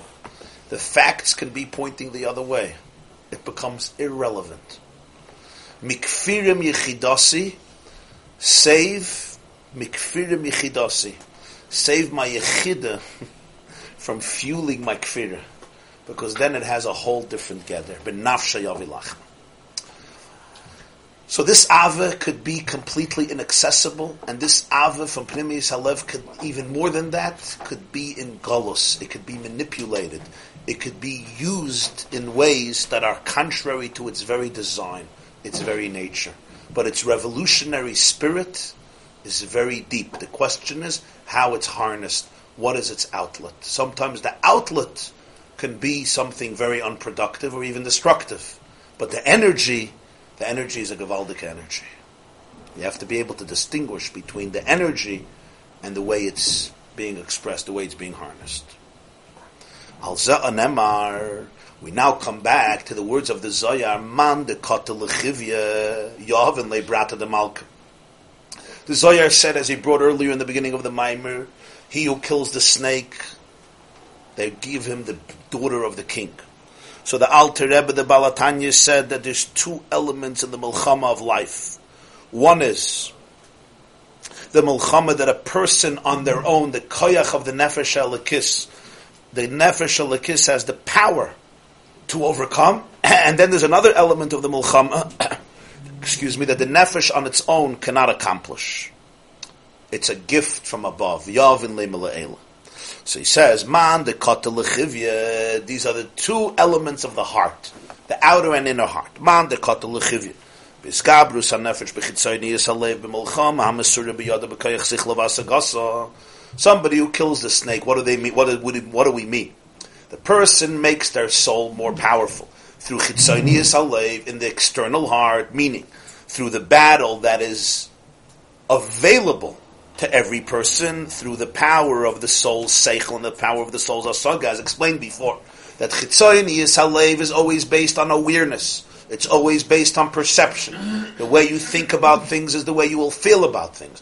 And therefore, when a person wraps their brain and their mind around the truth of la'ava Hashem ki hu chayecha, automatically that will generate a certain sense of chitzonius, will have a certain sense of emotion and inspiration, but that's only in that which you can understand. Hasagas anashamas, hasagas hamalachim.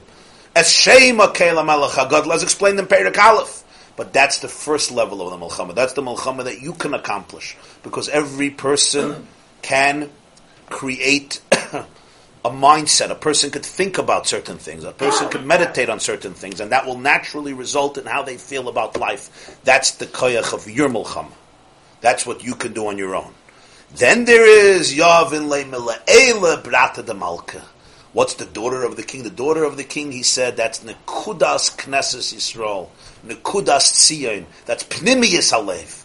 Pnimius Alev is a gift, meaning Yavin le'ela brata de Malka, the daughter of the king. He b'chinas giloy nekudas pnimiyas alev benefesh.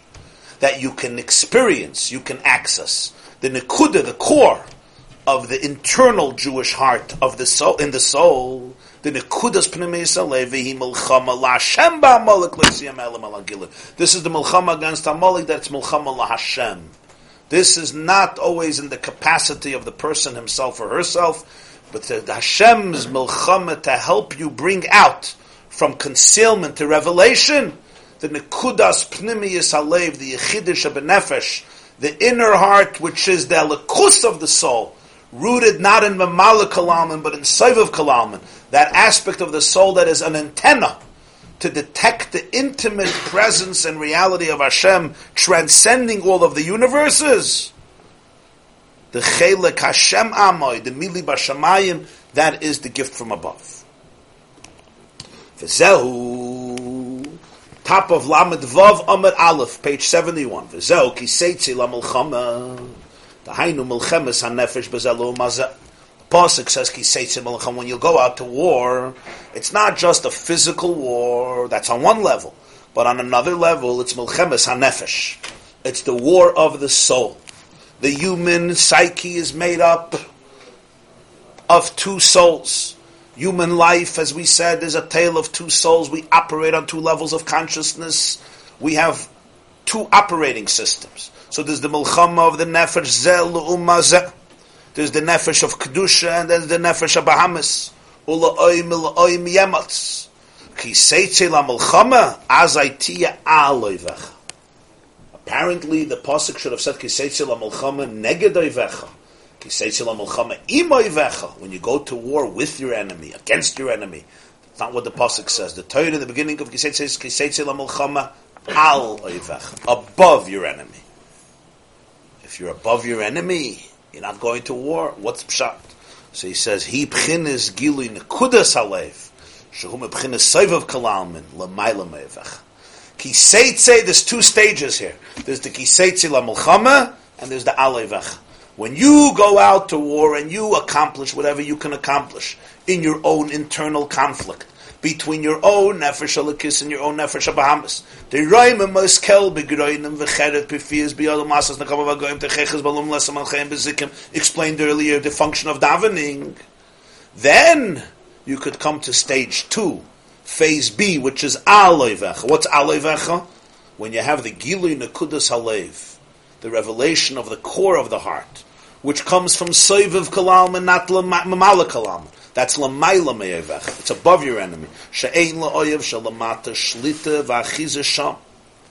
The enemy below has no dominance, has no achiza, has no hold there. Kamasha as the pasuk says, Asher cholak Hashem oisam l'chol ha'amim. When it comes to the stars and the legions of heaven, he says that he gave to the nations. In other words, they operate on, they have access to some concepts of mamalakalam. But Soiviv, the Oyev, has no access there. Because when you're dealing with godliness that restricts itself and encloses itself in the world, worlds, so it is a process of mazolas. But we said ein mazal Yisrael. The nesham, the alakus of the nefesh is connected to Soiviv Kalama that completely transcends the worlds. There, the enemy, when that part of the Jew comes out, there's no opposition, there's no foe, there's no competitor. There's no zelu umazah. The next step happens. And then there's aloi vecha. Unisana Hashem alakecha biyadecha. The pasuk continues. What's the end? V'shavisa shivyoy. You will capture its captive. V'shavisa shivyoy. You will go into enemy territory. V'shavisa. You will capture shivyoy, one of its captives. And the pasuk continues, "V'ra'isa b'ashivya eshes yifas toyer."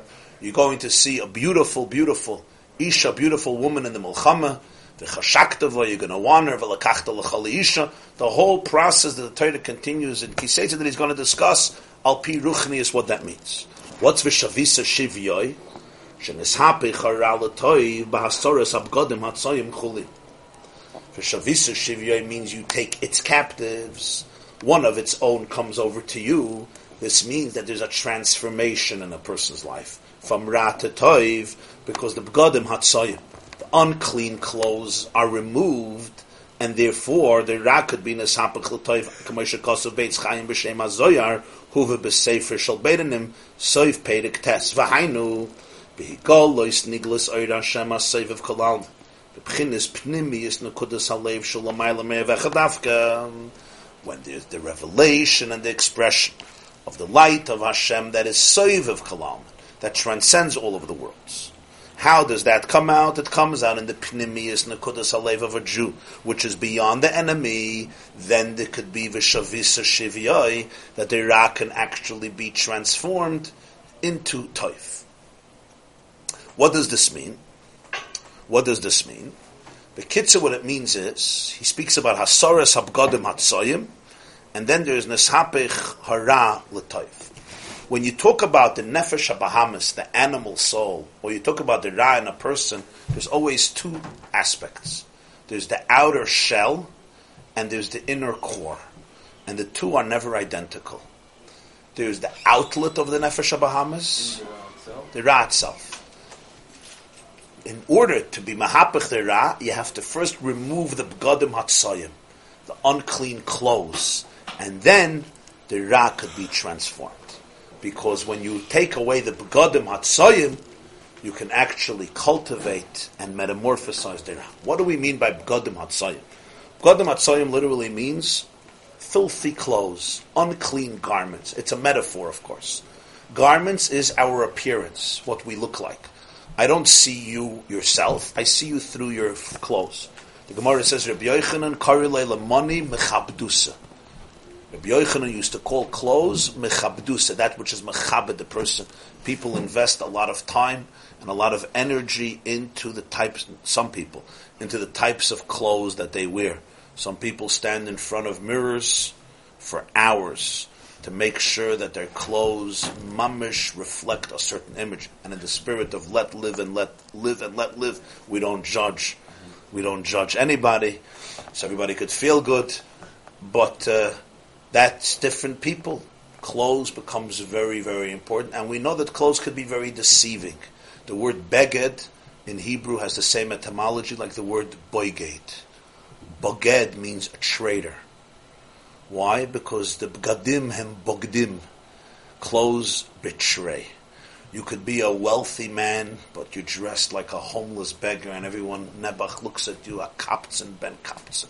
Or the other way around, a mogeshmak, you could be a kaptzen ben kaptzen ben kaptzen, but you dress up, and suddenly you're Rabban Shal Kol B'nei Hagoyla, you're the Gvir from the Shtetl. Okay? Begodim mean very, very little to give it a little of a more contemporary Greece. You could watch in shul, somebody walks into shul, and they're dressed for Shabbos with the Shmoyna B'gadim of the Kohen Gadol. Streimel and the Bekish and the Gartel and the socks and the payas. And it looks mamish, holy beyond holy. What's happening inside, I don't know. Sometimes the inside is as holy as the outside, sometimes it's holier, and sometimes there's other things going on. Or whatever the garment the person wears, it's not negeya, this garment, that garment. The point is, the beged reflects something, but it's not always synonymous, it's not always identical with that which is inside the beged. In fact, if you really think about it, the whole Sefer Bereshis, from beginning to the end, is one long meditation on how clothes betray reality. From Parshas Bereshis on and on till the end, most of the major dramatic stories happened as a result or are connected with clothes. Adam and Chava, Cham and Noach, of course, uh, uh, Yaakov and Esav, Yehuda and Tamar, Yosef and his tunic, Yosef as a prime minister, it's constantly all the dramas revolve around the, the clothes betraying a person. When you say here begodim hatsayim, therefore, this is the message. When you look at a nefesh Bahamas, you could look at it from its clothes perspective, its outer appearance, or you could remove the begodim hatsayim and look at it from its pneumistic perspective. Once you could remove all the clothes, you're free actually to transform the ra into taif, v'shavisa shivya. Why? Because the clothes will not distract you anymore. What does this mean? This means you always have to be able to distinguish between what a person says they want or feels they want and what they really, really want. What they say they want or they feel they want is usually not what they really, really want. Let's take most habits of people or most desires of people, or most, uh, we like to use the word addiction in this class, I don't know why. But uh, many, let's use the word cravings, okay, a much more benign, a much more benign term. Let's use the term cravings, or the good old term tivus that he uses earlier, tivus. I want, ah, uh, tivus, tivus today, certainly. Okay. You say in Elul there's only taivas, there's no addictions. I hate to tell you, it's the other way around. Elul and Tishrei are not easy months for addicts because the guilt comes down in its full intensity, and it's very difficult month. Very difficult month. Everything toxic about religion in their mind is full blown up, blows up fully. It's, you have to be very careful very careful with Elul and Tishrei. You have to have, you have to know how to celebrate Elul and Tishrei with serenity, with joy, with simcha. So, a person has cravings, whatever it may be. It could be a woman, it could be a website, it could be a piece of food, it could be alcohol, it could be gambling, whatever it is, it could be covered, whatever it may be, more benign, less benign, more destructive, less destructive, uh, terrible, not so terrible, it looks terrible, whatever it is. What is it? There's two levels. There's what he is feeling, and there's what he doesn't know he's feeling, but he's really feeling. When I want something, I have a void that I'm trying to fill. That void is usually not bad at all. That void is seeking something that I really, really need. However, the way it's translating itself, the way it's expressing itself is, I want this person. I want this experience. I want this website. How do I know it's not that? Because you got it. Is that enough? It's never enough. Why is it never enough? You have it already. You need more. You need more. You need more. Because that's just a smokescreen. That's just an appearance. And always the bar goes higher and higher and higher and higher. So you have to be able to distinguish between the core, the koyach ava, and the taiva. The taiva may be ra. The koyach ava, what's behind the taiva, is sometimes very, very edel, very, very noble. Maybe a person never got affirmation that they really exist maybe they are just in need of endless validation. They have a bottomless pit of insecurity. You know what a bottomless pit means? As many compliments as I give you, it won't help because there's a leak. It just goes right out. So you could sit and get compliments, yoimim v'layla, and you still want more. You still crave more. Why? Because I don't have a core. I don't have a core. As somebody once said, if compliments create you, criticism destroys you. If compliments don't create you, criticism doesn't destroy you. Person needs validation. The, the, the Chazal say, Kol kol acher. Somebody who chases after kavod, yeah, the kavod runs away from him. Why? Why can't you chase after kavod and the kavod stays? What's wrong? You chase after money, sometimes the money stays there. Why, when you chase kavod, the kavod runs away? Why can't the kavod stay, for heaven's sake? Someone getracht? Anybody here ran after kavod? It always runs away? So the Maharal says, it runs away by definition. You're not capable of it. The, the biggest bizayon is to run after kavod. How could the kavod not run away? The most disrespectful thing you can do for yourself is run after kavod. Or to put it in different terms, huh? Why is this a healthy void? You said that the void is good. No, the void is looking for something good. It's looking for something. That a fact that a person should feel that they have absolute value is, is, is very important. It's, it's noble, it's beautiful, it's the truth. It's the truth of what a person is.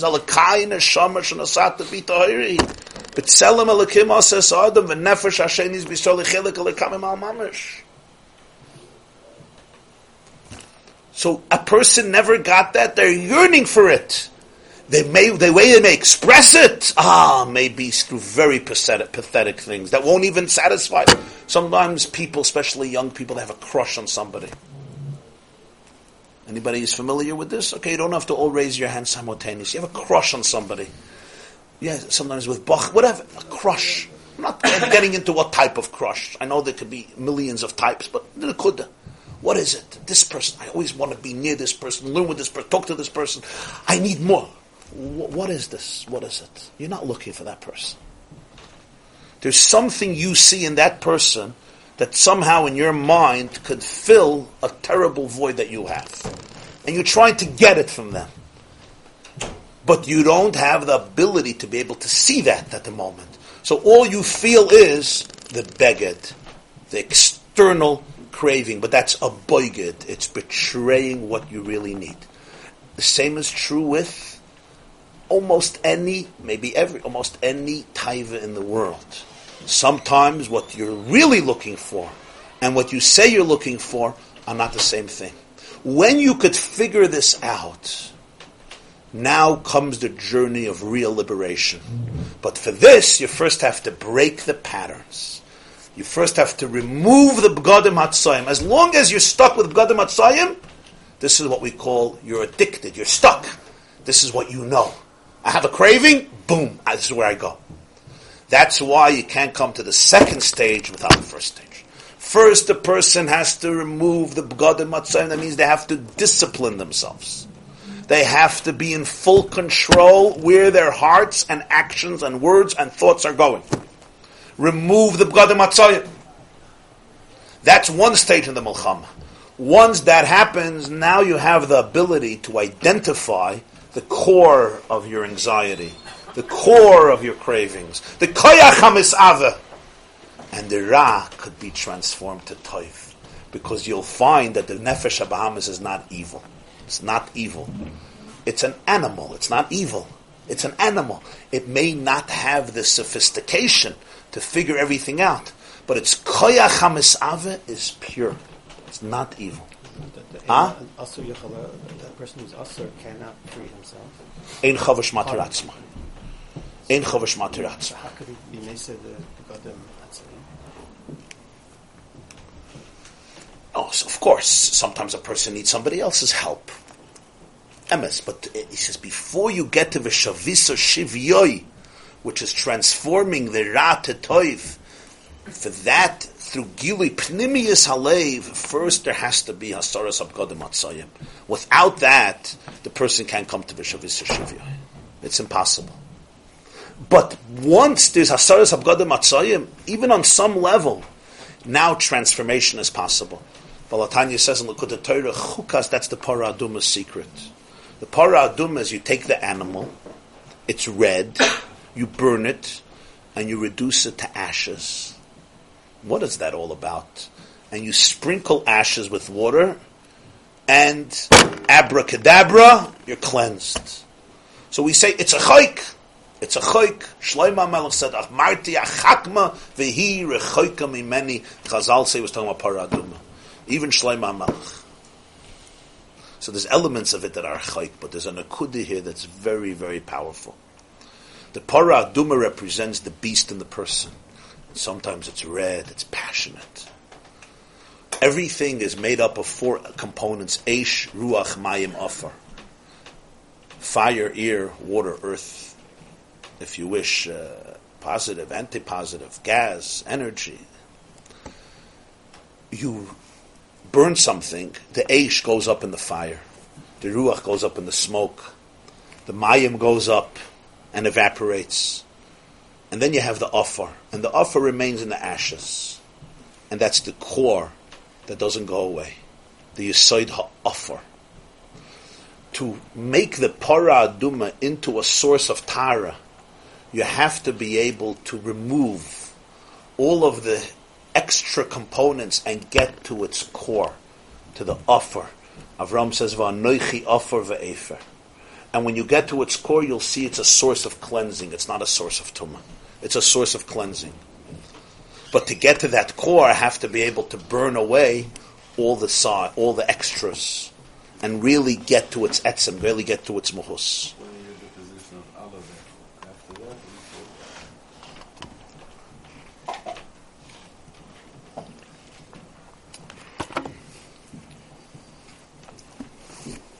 Before. Uh, no, Hasaras Abgadim Atzoyim is before. After Hasaras Abgadim Atzoyim, then the person can experience the Aloy Vecha, which allows the Vishavisa Shivya, as he will explain. So therefore, we often define ourselves exclusively by what we're gravitating to. But that's not fair to yourself. What you're gravitating to and what you're searching for really internally may be completely two different worlds. And you see this constantly with people. They have anxiety, so therefore this becomes the outlet. Really, they need something else. Does it help? What helps? Whatever they they found. If you're ready to work on yourself, it helps. If not, not. If not, nothing helps. If you're ready, what they found as an outlet for their anxiety, does that work for them? ah, outlets never help by definition because it's not what you want. It's not the alcohol I want. It's not the woman I want. It's not the website I want. It's not even the attention I want. It feels good. It feels good for five minutes, no question. But it just makes me more hungry, more thirsty, more yearning. I can't get enough of it. Why? Because it only exasperates the void and it frustrates me even more because I'm not getting it. When I thought I got it, I still didn't get it. And tomorrow, of course, I need a higher level because the thrill has to be more powerful because the void became stronger. And besides, what happened yesterday is already boring today. And so it goes on and on. What about the ruchnis? Oh, so what really we have here, in some ways, the definition of uh, our, our, our nice word called addiction, b'lashon hakiyah. What is really all addiction? What is it really? It's really seeing in something a substitute for your relationship with God. That's what it is. Using something, an object, a person, a reality, as a substitute for that which can only be fulfilled through your relationship with God. There will be nothing that will be able to fill it. And if there's anything that becomes a substitute for that, that's essentially the definition of addiction. And that will not do the trick. Because what you're looking for is a relationship with God, which I can expand. That means a relationship with yourself, with your core self, with your true self, with your deepest self, with your creator, with your neshama, with your ultimate identity. With your ultimate identity. And when I go to something else as a replacement for that, I don't know that I'm searching for God. I know that I'm thirsty for a drink. I'm hungry for the cheesecake. I'm hungry for this. I'm craving that. I'm hungry for the compliment, for the for the kavod, for the attention, for the validation, for the thrill, for the taiva, for whatever it is. Doesn't look like I'm hungry for God. but what is it really? There's something very deeply internally unsettling here. And this is going to escape. It's going to allow me to escape it. And if you'll understand in a moment, if you'll understand this, you understand why Moshe Rabbeinu doesn't stop warning about making an image of God. Who cares? The biggest mitzvah in Torah, non-stop, whole Sefer Dvarim, pen, you're going to make an image. First of all, who makes images of God? And why does God care? This shaita metupish decides that this is God. Shine! Pajalista. You decided that a turtle is God. Okay! Gesund. And he decides a Venetian blind is God. Okay! Was God so insecure? okay, so he's not an image. So you decided he's an image. He decided he's a video camera. There's something very deep here. It's the basis of all healthy versus unhealthy living. Making God an image is not like we say in school, a getchka, macht a getchka. What's that? Macht a getchka. You remember the getchka? A getchka, it's all, it's all addiction is that. What is it? It's attributing to something divine qualities. It's looking at something and thinking that is going to fill God's role. Any image in the world, whatever that is. It could be an abstract image, a concrete image, a physical image, a psychological image, an emotional image, but that's going to fill God's role. It won't. It won't. That's Avodah Zarah. That's a form of Avodah Zarah. You're attributing to it divine power, divine depth, divine substance. It's going to be a terrible disappointment. First of all, you're abandoning your real relationship with God. Second of all, you're using something that is really not that. It's destined to disappoint. That's where you have to get rid of the Godim Hatzayim, the dirty clothes. It's betraying you. It's betraying the Nefesh Bahamas too. So the Nefesh Bahamas becomes the addict, but it's not. It's really a core, core, it's a core, a, in its core it's Kedusha, in its deep core. But you can't see it. You can't see it because it's a dog that was never trained. It's a monkey that was never refined. It's an animal that was just allowed to become a monster. But really, if you go back, back, back to its core, its real basic needs and cravings are not bad at all. They could be transformed. So ultimately, avodas Hashem lefi this derech is not about obliteration of self, but ultimately about sublimation and education of self. Just like with a child, the worst thing to do to a child is to look at a child and say, "This kid is a chaya ra'ah." Anybody ever heard this expression? You are just a wild beast, a hopeless chayera. There's nothing to do. Take a bully. How do we say bully in Lashon Kodesh? Alam. Alam. Kol the alam gvar. Everybody knows in Baba Basra. Alam. Ashtarke bully. Alam is the same letters like the word elaim. You know what elaim means? Mute. Sometimes the bully is bullying because he has been muted. He has no way to express his frustration, so he's bullying. Now, this doesn't mean you should ever allow a kid to be bullied. But you also have to understand that the bully may be eclipsing his own muteness. Alam is elaim. So you could look at him and say, he's a chayira, like they told you. Get out of here. Or you could look a little deeper and say maybe he's not ex- doesn't have a way to express his needs.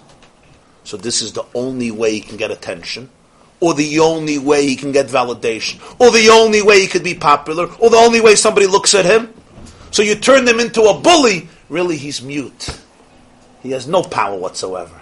This is his fake power that he has. You have to be able to appreciate it. Of course, you have to take out. Doesn't allow him to cause other to be to cause other people danger or harm. You have to protect them. Understand that too. But you have to appreciate the oimek only when you could remove you could remove the begadim matzayim.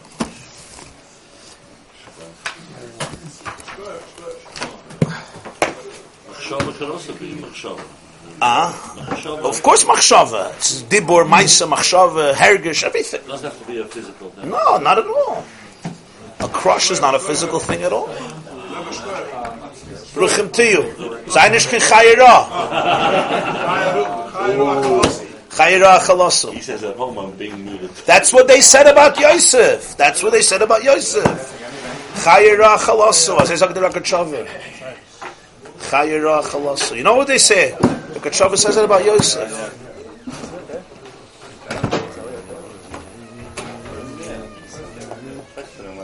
The Rakachava says they slaughtered a gdi. They dipped Yosef's tunic in the blood of a goat. The Gemara says that uh, the blood of somebody who had relations is different than the blood of somebody who didn't have relations. And once a person had relations, it already looks like a goat's blood. So when Yosef, when Yaakov said Chayira Chalasu, he didn't mean uh, physical. He meant that Yosef fell to promiscuity. And the Kachavas says that because it came out from his mouth, that's why he had the Maisa with Potiphar's wife. Because Yaakov said it already. That's what he says. Chayira Chalasa doesn't mean physically. It means morally. That's what the Kachava writes. Sofros Panay. The hairs? Huh? He says that's why it happened, because the Gemara says, Kilalas Chacham, Afilu al Tanai Hiba. That's why Yosef struggled so much with, uh, with because of that. Because Yaakov thought the blood, it wasn't really his blood. It was a goat's blood, but he thought it was Yosef's blood, and he recognized in the blood that he was he already fell. So he was very upset. That's what hurt him. This class is brought to you by the yeshiva.net. Please help us continue the classes. Make even a small contribution at www.theyeshiva.net slash donate.